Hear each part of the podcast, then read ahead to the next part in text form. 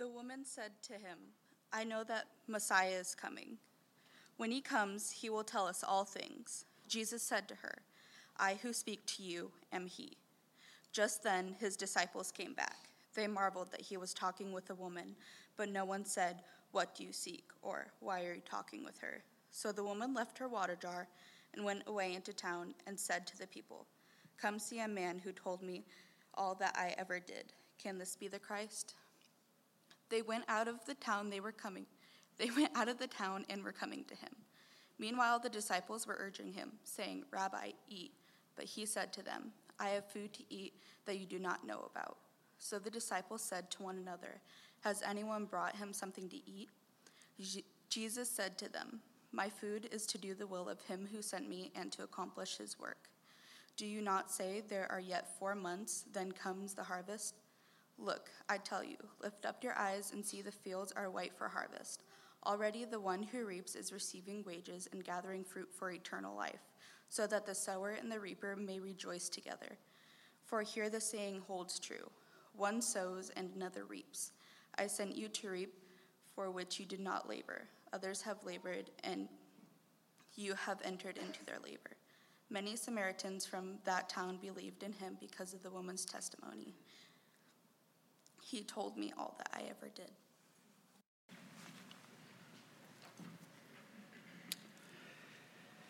I'd like to begin this morning by asking you to think back um, to that moment in your life when you remember that Christ um, invaded it. Uh, specifically, what I'd like you, even if you need to close your eyes right now, you can, to just think back. And what I'd like you to think back and remember is, is the events leading in your life up to that point, that how God tilled the soil of your heart Think about for a moment how, how God did this work in preparing you to hear the gospel, to hear the truth of Jesus Christ. What events surrounded that? And then, and then also, I would love for you to begin to think about who was sent to you. Who did God send to you to bring the gospel message, the truth of Jesus Christ? And I want you to just thank them. Thank God right now for them and for how God used them. And just take a moment, and we're just going to be silent. And I want you to thank God for what He did in that moment, and thank God for the people that He sent to you.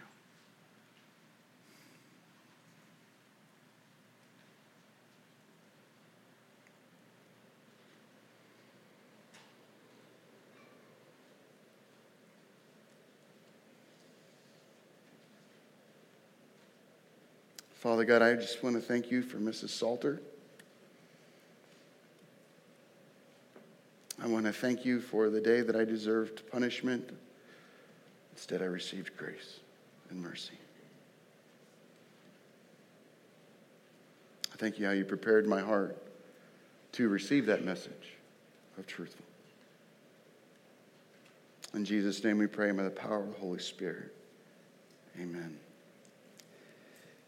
For me, it was uh, my parents were, were, part of starting a Christian school in Nebraska. Um, and uh, I had a, a, Christian teacher, and we had some missionaries come, and they had uh, asked us to put our heads down on the desk, and I was used to playing Heads Up, Seven Up. Anybody? Okay, ages me once again. I know. I, yeah, um, but uh, and I was heading my head down on the desk, and they had asked us if, if there's anybody, any of us, that wanted to trust in Jesus Christ, and um, I looked around the room as I sometimes did when playing Heads Up 7 Up. And, and I looked around the room and I kind of felt bad for the guy because nobody was raising their hand. And, and at, at this time, I, you know, I, I, recognized that I wasn't really feeling bad. It was the Holy Spirit using this moment, even in my looking up, to, um, to draw me unto Himself. And so I raised my hand. And um, later on that day, during one of the recesses, my teacher, Mrs. Salter, came and got me and took us to the spanking room. Now, that was that was a legit place back when I was, and I know because I'd visited it before for, for other purposes. Um, and uh, she took me in there, and I thought for sure I was in trouble because the rule was you get a spanking at school, you're going to get a spanking at home. Um, and uh, I went in that room, and I began to immediately be like get teary eyed and, and, and uh, began to cry, and, and, and she sat me down and calmed me down, and she says, You know, I'm not here to spank you. I'm here to tell you about Jesus. And she sat and she just shared with me Christ. And I will for always remember in my mind, as clear as day, just Christ on the cross looking into my eyes saying, This is for you. And I began to weep with relief and joy. And I trusted in Jesus Christ that day. And that began the journey, that lifelong journey of pursuing Jesus Christ. And I'm so thankful for Mrs. Salter.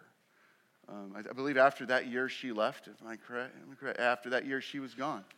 And came Mrs. Welch, who was great too. But Mrs. Salter was there in my life at that time and bringing the gospel of Jesus Christ to me. And God prepared my heart to hear it so that I might receive it. This is a beautiful passage of scripture for us here today as we look at Jonah chapter 3. It begins with this beautiful statement. We're, we're going to go back a verse. We, we covered this a little bit last week, but we're going to go back a verse and begin with chapter verse 5 chapter 3 verse 5 and it says and the people of nineveh believed god just like underline that or highlight it in your text circle that bad boy that is like yes it's like woohoo in a book of darkness in a book of like a guy who just won't get it people believed god and what's so ironic, it's the people who shouldn't believe God. And yes, Curtis, thank you for the reminder. If you don't have a Bible in your hands, we want to put one in your hands right now. Um, so Curtis and Colleen got some Bibles, so raise your hand. We'll put a Bible in your hand so you can read along with us and study this text with us because this is, you got you got to read this for yourself. This is so beautiful.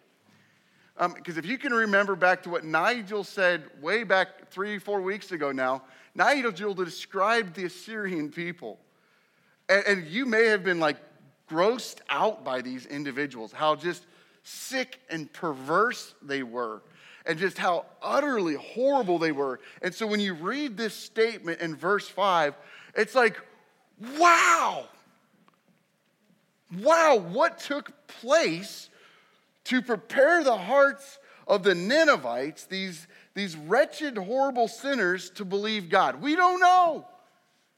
But I think that's the point. The author doesn't go into, well, the Ninevites had all these horrible things happen to them, or God prepared their hearts to receive this. It's the fact that this is the work of God. Seems to be the author's just screaming point to us. This is the grace of God being poured out on a people who don't deserve it. And God delights, delights to see these people believe. Now, I have heard some, some folks who have argued and, and have stated that we don't believe that the Ninevites truly had saving faith at this point. I'm gonna, I'm gonna not make definitive lines here, but I wanna challenge some of that thinking based upon the language of the text. Okay? Language is so helpful here at this point. Because if we're going to argue that the Ninevites didn't truly believe in God, then we're going to have to argue that Abraham didn't believe God either. Because the same word that is used for Nineveh believing God is the same word used in Genesis 15 6 that Abraham believed God and it was counted to him as righteousness. Same word used. Super important. This is where language is like super important. So when we see this statement that the Ninevites believed God, write Genesis 15 6 right there. So that you might understand that Abraham believed God and it was counted to him as righteousness. So why all of a sudden when we say here that the Ninevites believed God, but it wasn't? Because, man, this is crazy. This is beautiful that these, these people who are just so far from God seem to become a covenant people in this moment. A people saved by God. It is so amazing and wonderful. That's why I'm like, this is such a great passage of scripture to lift our hearts this morning that God saved such a people. Noticed here uh, what they respond to their belief in God. And they called for a fast and put on sackcloth from the greatest of them to the least of them. It wasn't their actions that saved them, but it was the fact that they believed in God. They believed in who God was and the message that God had brought them. And last week we talked about that message that it was this veiled message, but God still used it to change hearts and to change lives. This is a very exciting thing. Youngblood says in his commentary, in fact, nothing can account for Nineveh's surprising receptivity other than God's preparation for this moment.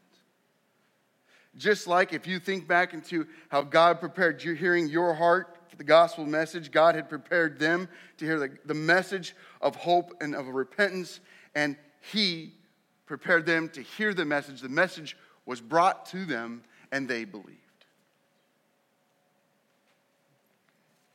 They believed God. I don't even have my iPad open, so if you could totally like keep up with me, that would be fantastic. Sweet. God's grace for the broken. Next, we see here, as we look at this next passage here, as we move on in this text, in verse 6, the word reached the king of Nineveh. And we talked about that a little bit last week that, that Jonah seems to have gone one day's travel into the city and that he seemed to have spoken the message there and then did an about face and, and left. An about face means reversing direction and heading out, okay? For, for folks here. And so he leaves and he doesn't even go to the king. And usually, when the, a prophet was called to go to a people to, to see repentance, he goes to the leaders, and then the leaders then tell the people, hey, we need to repent. But the king has to hear it by word of mouth. And he does, and because God had prepared his heart as well. I mean, think about this for a second. I just throw out some names here. What when you think of like the most like sinful like city in the world or something like that, throw out a name. Babylon. Well, Babylon, Vegas. Uh, I mean, any other names, right? What? Seattle. I mean, you got a lot of different names, right? And, and so it's now imagine something here. Sacramento, okay, you got a whole different, we got a whole, California's really on the bad slope here, you know? Think about this for a second. I just want you to dwell on this. Now, as disgusting these cities are, I mean, and, and, and sometimes the sin that's going on, I mean, we could say Chelan. Don't, don't, don't miss it. Brothers and sisters, pause here for a second. There's a darkness that is over this valley. This is a beautiful place to live, but there is a spiritual darkness that exists here. And many of you have experienced that and you've felt that, you've come up against it. Brother, we need to be praying against that darkness that God would remove this veil. Chelan could be included in that list. Absolutely. Imagine, though, imagine the city that, that is so horrific, and all of a sudden, a messenger walks into the city with this kind of weird message because as a pastor, you're told to be clear, be clear, be clear, be clear, be clear, right? But imagine a guy comes in with, with this unclear message. You know, you're supposed to like repent eh, or you're, or you're going to be overthrown in 40 days, right? But he doesn't really, what from what? And who's the message from? But he just comes in and delivers this message. Somebody just rolls into Chelan Valley or rolls into Las Vegas or Sacramento or LA or wherever, and he gives this veiled message. And all of a sudden, people just hit their knees and they go home and they rip off, off their Armani suits, and they rip off all their athletic gear, they rip off all the clothes, their Nikes, their, their Reeboks, their, all that stuff, and they put on sackcloth and ashes and they begin to weep and mourn and just begin to profess that they're, they're broken and that they're, they're sinners and they're need of God. And that message all the way goes all the way to the mayors of those cities. And the mayors repent and the whole city believe. I mean, it's like wildfire, like, like, like a plague. How many of y'all watch like plague movies? Outbreak? Like, it just boom, right? Spreads, right? But the gospel being that effective that happens I mean, this is mind blowing to think about. And most of us this morning are saying, yeah, that can't happen today, right? And that we expose a pocket of unbelief in our hearts.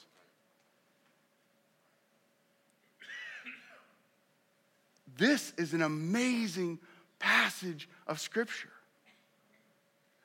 That this Assyrian people would repent, and the word reached the king of Nineveh, the chief scumbag, the guy who'd ordered children's deaths. The, the guy who, in order to appease the false gods, ordered horrific acts to take place within his city, he advocates his throne. He steps down from his throne. He, he leaves it in a wonderful, powerful statement to show that guess what? I don't deserve to sit on this. I am a sinner. There's only one who should be sitting on that throne, and that's God, not me. And he advocates that throne and he puts off, he takes off his royal robes. His robes that he would wear around the city to show the people his authority and that he is the king. And he takes them off and replaces them with sackcloth and ashes. Oh, that our political leaders would do this today. And he steps down and he joins the rest of Nineveh in the dust. And it is such a beautiful picture. All of Nineveh before God broken. What a beautiful, wonderful picture to see brokenness over sin. The word reached the king of Nineveh, and he rose from his throne and he removed his robe and he covered himself with sackcloth and sat in ashes. And he issued a proclamation and published it through Nineveh. By the decree of the king and his nobles, let neither man nor beast, herd nor flock taste anything. Let them not feed or drink water. So he issues this prohibition that people are not to to not, not even to put food in their mouths. They're not to eat and chew food and swallow it. They're not to drink of anything. They are to be broken over their sin, completely broken. Brothers and sisters, I want you to think about this for a second. Because I think in today's society, we've adopted a saying that has hurt us in regards to being completely broken over our sin.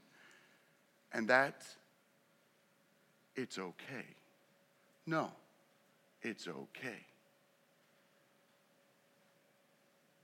I hear it from my own lips. I hear it from parents' lips when their children come to them and confess that they've done something wrong, and we say, No, it's okay. I, I hear it when we're, we're we're looking at people and when they've sinned and, and somehow we want to lighten the mood or we want to make them not feel bad or so we say no it's okay.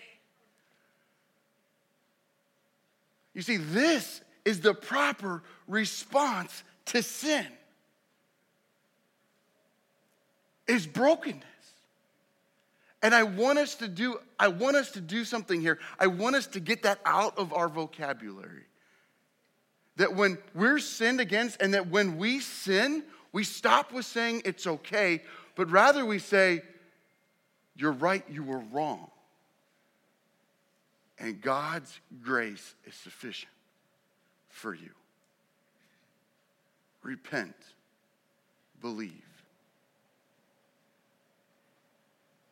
Brothers and sisters, it's in brokenness over sin that we actually have the grace of God applied to us. But when we aren't broken over our sin, the grace of God doesn't get applied because we're saying it's okay. And it's not. Let's, let, us let us call sin sin. Let's confess that sin. Let's seek forgiveness when we've sinned against someone. And be repentant in that forgiveness. We're not going to say, you know, I'm, I'm sorry. But really, you should have. No, let's be broken over our sin and say, I need you to forgive me because I really messed up. And experience God's grace and allow other people to say, You're right, what you did was wrong. And that's okay for people to say. I think we feel like if somebody tells us we were wrong, we're like, Well, well, you just asked for forgiveness. Were you really asking for, are you really broken over your sin? You see, we see a people that weren't justifying their sin at all. They were completely broken before God. You see, to believe in God begins with brokenness.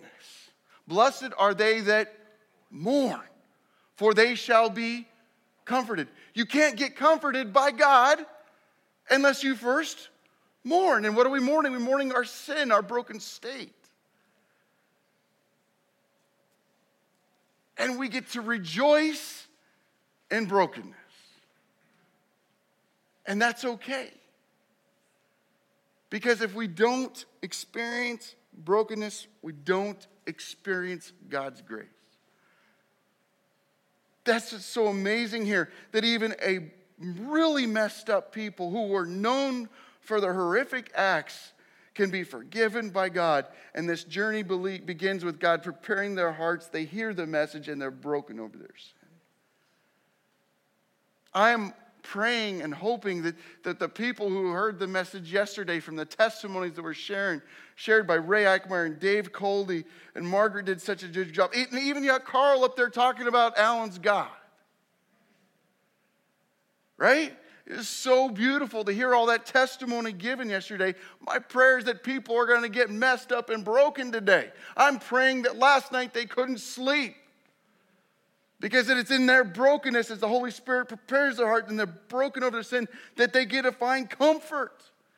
Because we look in so many different places for comfort.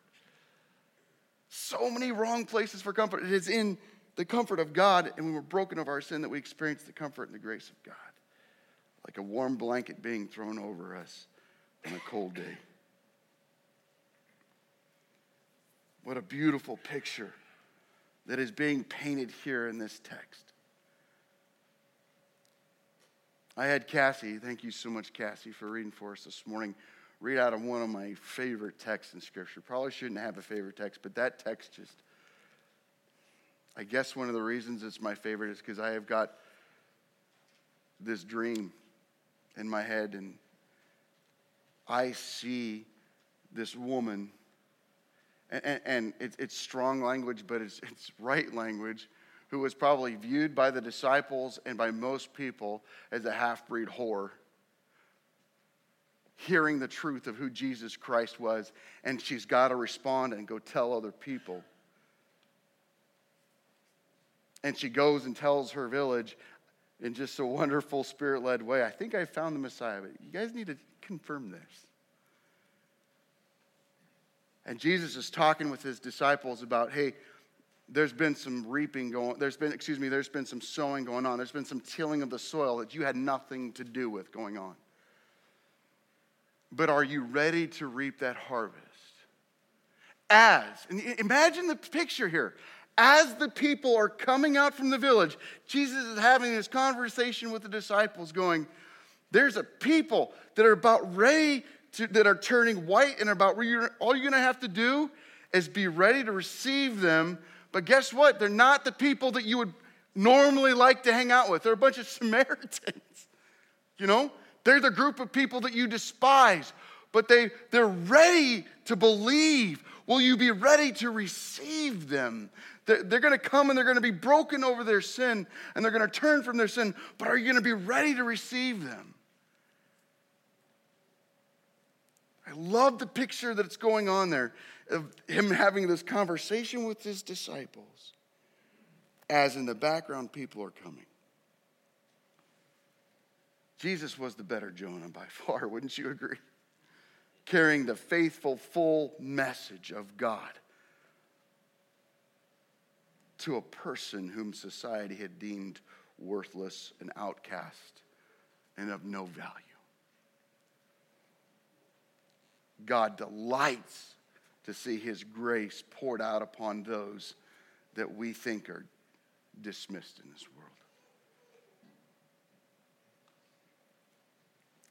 As we continue on in this text, verse 8, but let man and beast be covered with sackcloth, and let them call out mightily to God. Let everyone turn from his evil way, from the violence that is in his hands. And again, we've got such incredible language being used here.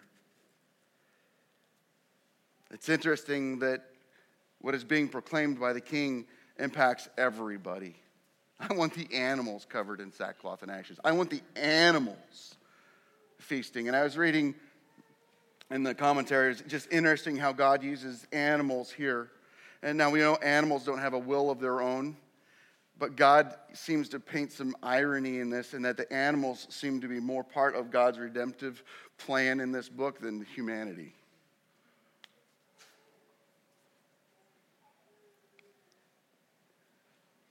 We see these commands of covered with sackcloth and call out to God. Turn from evil and violence. The word that is used here in the Hebrew is just a cool word.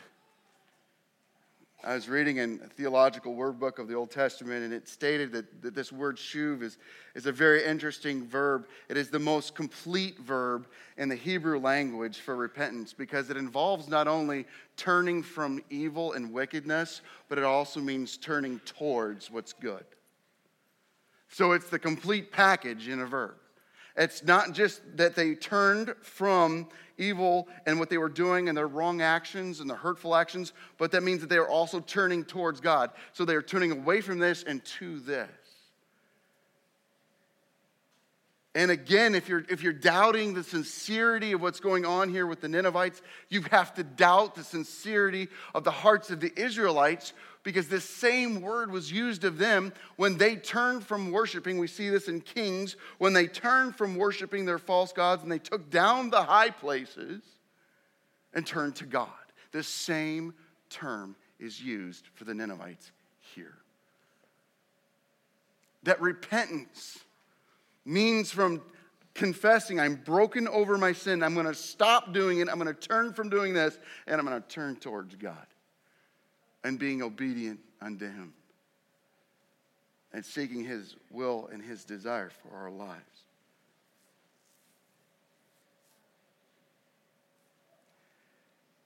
Verse 9 Who knows? The king states God may turn and relent and turn from his fierce anger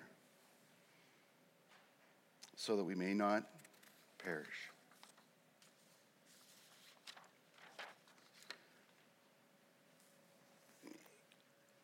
The language here isn't of manipulation. The king isn't saying this so that God will somehow be manipulated by their actions in order to save them from destruction.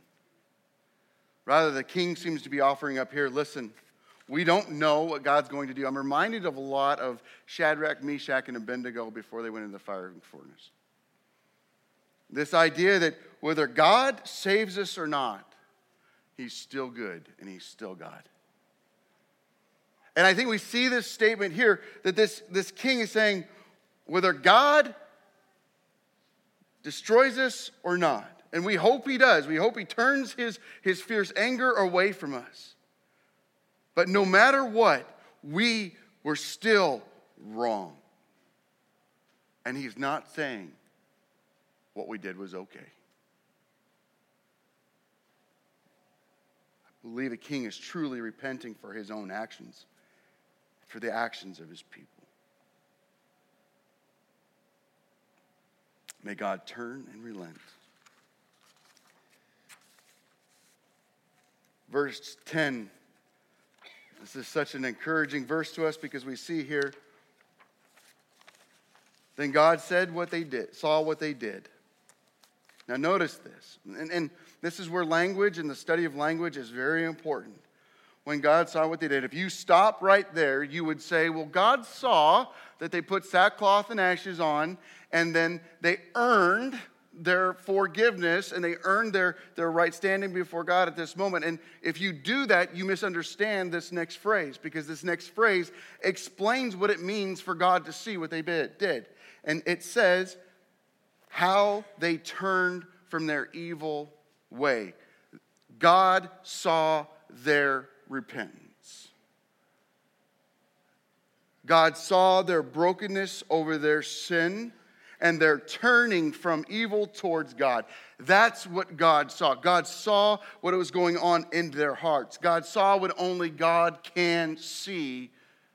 The true thing was taking place within their very hearts that they were turning from evil and turning towards good.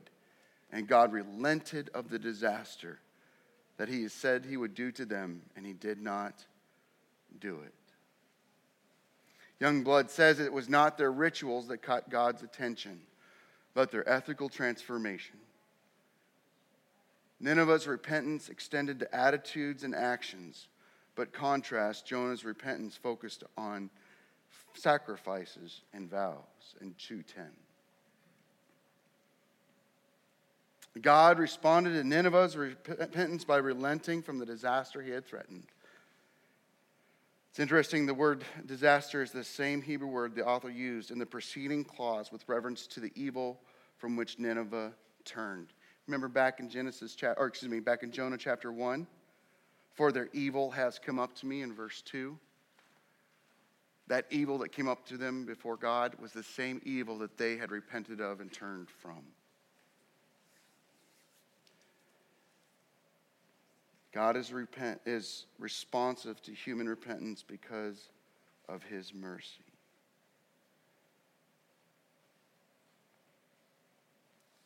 Jeremiah 18, 7 through 10 says, If at any time I announce that a nation or kingdom is to be uprooted, torn down, and destroyed, and that that nation I warned repents of its evil, then I will relent and not inflict on it the disaster I had planned. Notice he says, if any time I announce that a nation, he doesn't say Israel, he says that a nation or kingdom is uprooted, torn down, and destroyed. And if that nation I warned repent of its evil, and then I will relent and not inflict on it the disaster I had planned.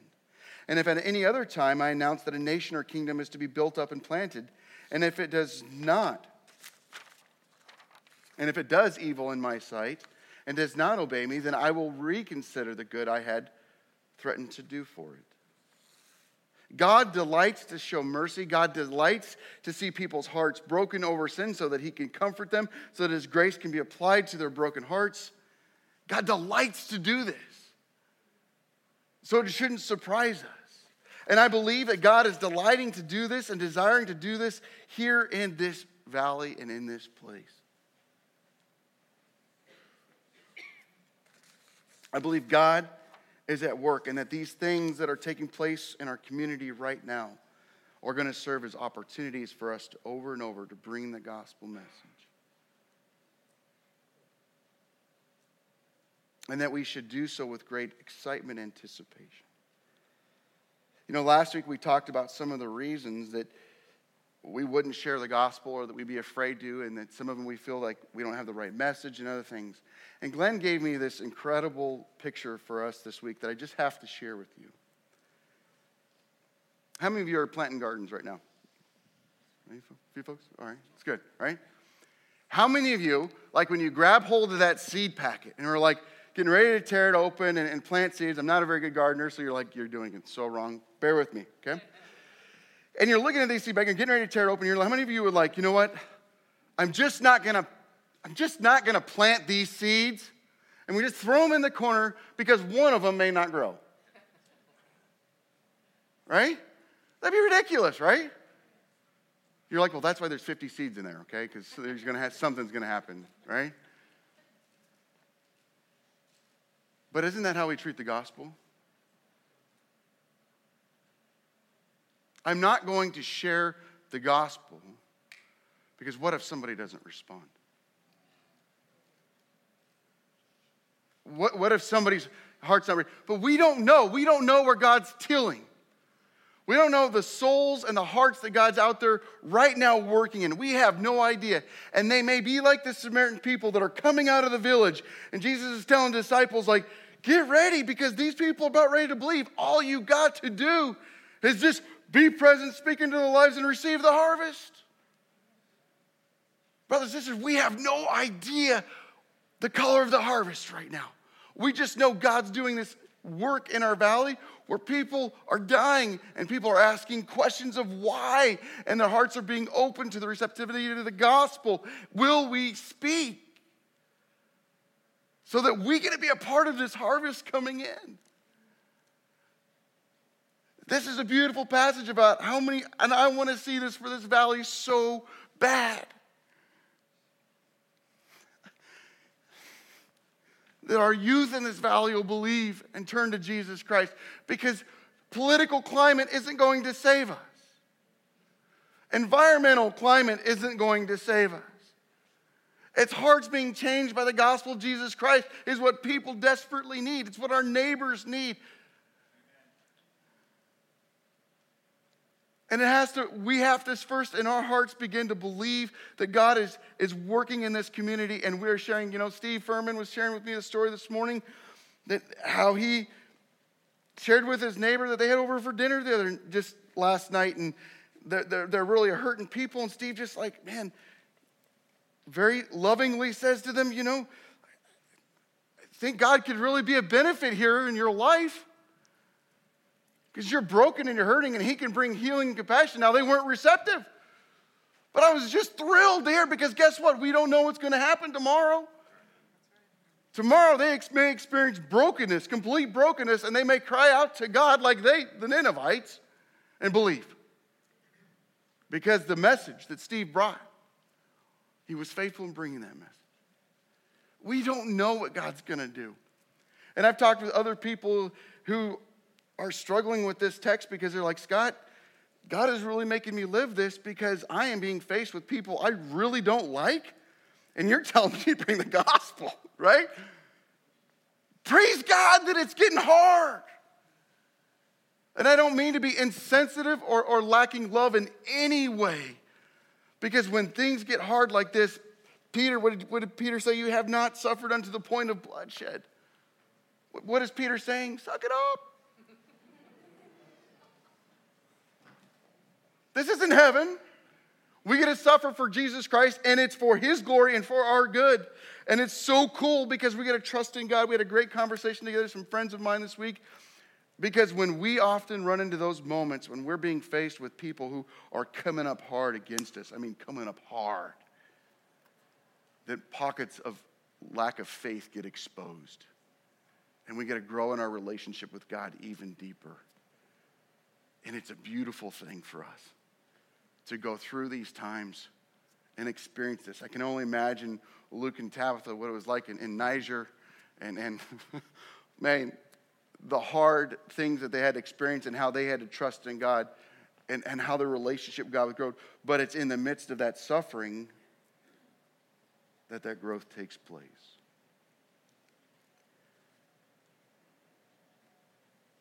God is loves to pour out his grace and he relentlessly pursues us in order to do just that.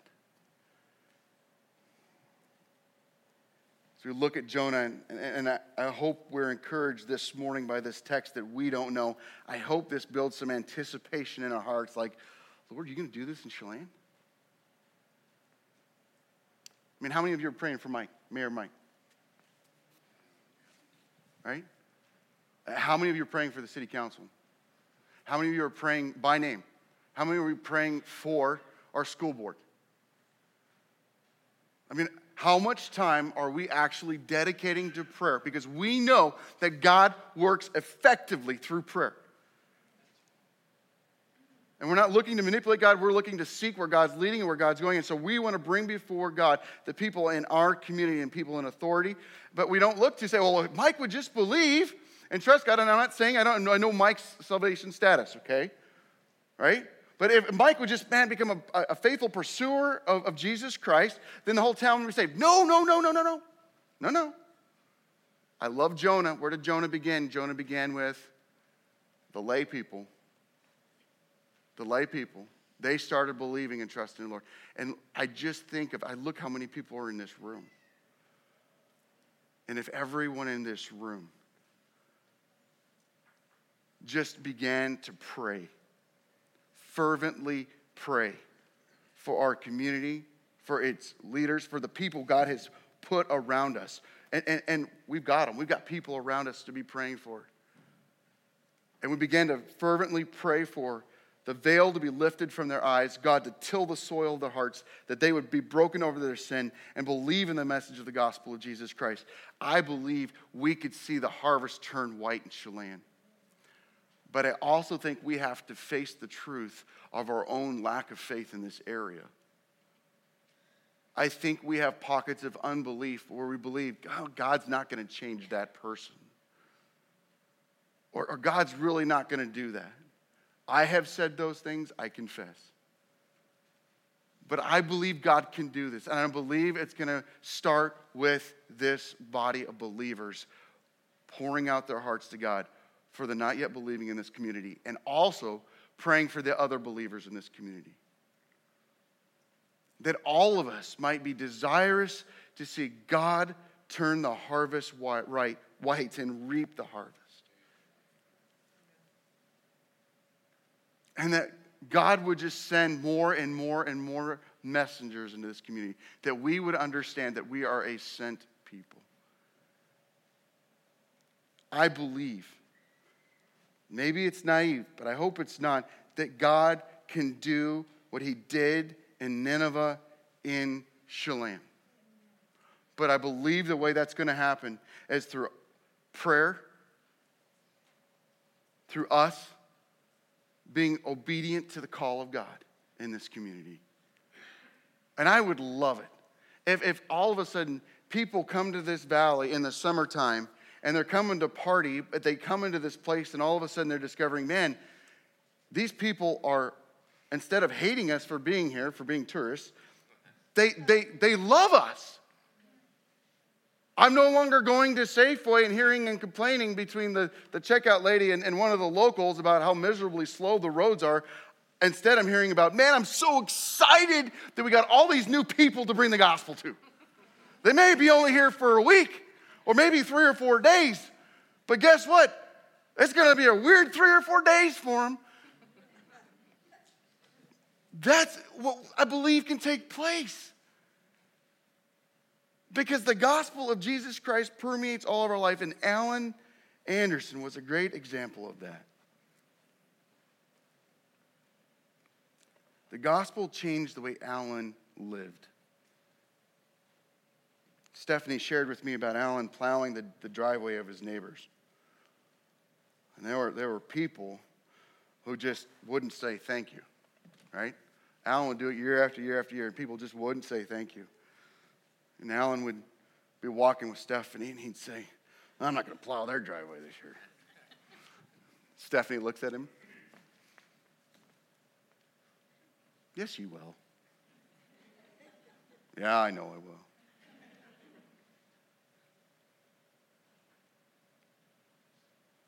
Because then Alan desired to love people well and use the gifts that he had been given by God. brothers and sisters, I hope we can look at this valley instead of with eyes. And I'm going to confess to you, it has been hard for Christy and I to look with hope at this valley. Today is year six for us. Six years ago, Christy and I started ministry here. And it's been hard.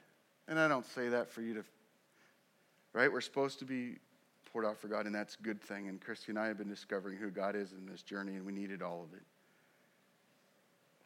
And I know some of you are with me, that you've lived here for a while or you've been here for a while, and it's hard. It's hard to look at the schools and believe that God's going to change something there. It's hard to look at this community and say, man, God's going to do something. It's hard. And we need to lean on each other. And I'm going to go back to our life groups. That's why I need my life group. That's why I need them to speak into my life the truth. Scott, you can't stop believing. It's not okay for you to stop believing what God can do. Guy Evans is a perpetual optimist, and he's lived here forever. And if anybody can be a perpetual optimist, I guess he can be. And encouraging my heart that God can do a work here. We need each other to support each other. Dave, you just did a shameless plug for life groups in front of a whole auditorium full of people. I was I, you couldn't have, it was a funeral, but I had this huge grin on my face. Um, we need each other to do this together. We can't do this on our own. We can't minister to this valley on our own. We need each other, encouraging one another, strengthening each other. Our youth need each other.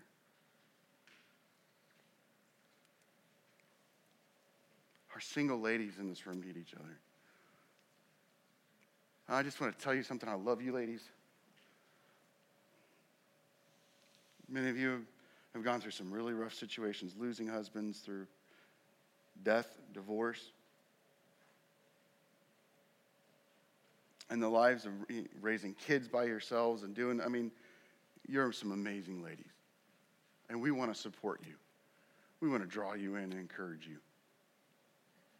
Our married folks with kids need support and encouragement so that we don't say to our kids, it's okay. Right? I need Glenn watching me when I'm about ready to say that, hitting me in the arm, going,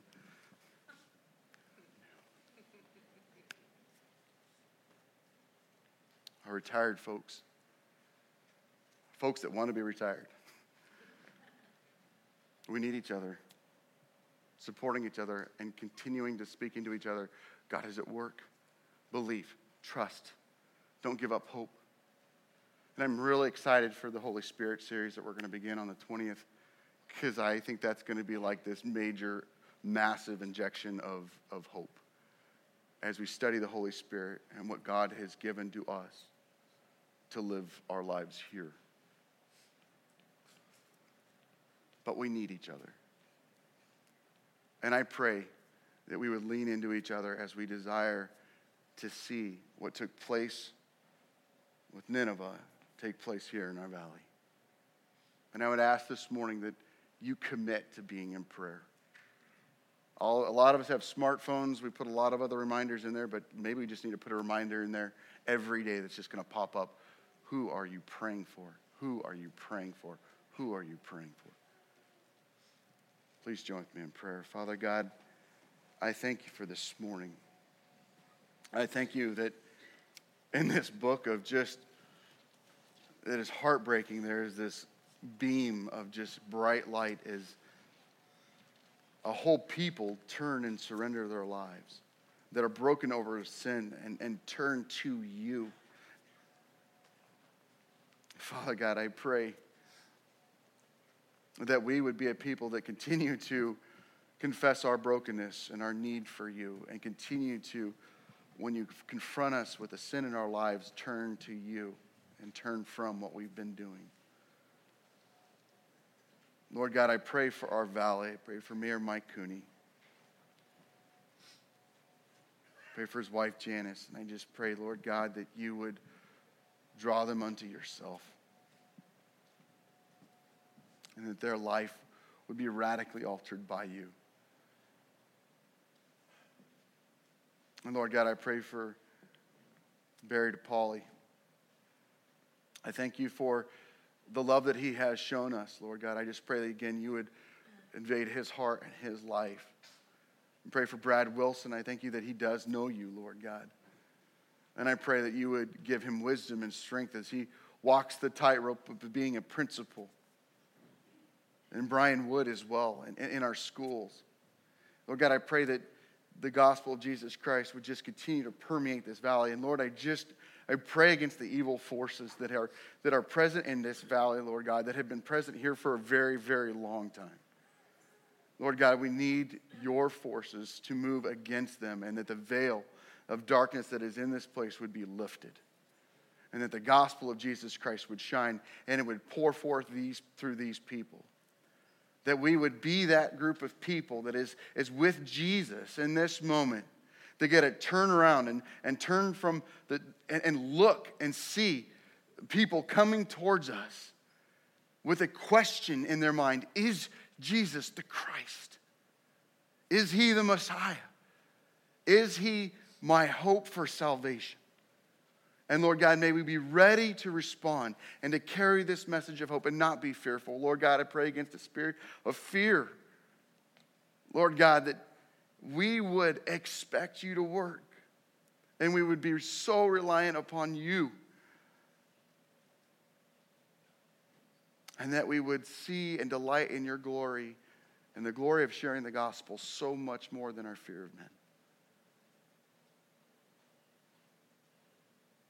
Lord God, transform and change our hearts that we might experience that joyous hope that you have for us as we experience your relentless grace being poured out upon us.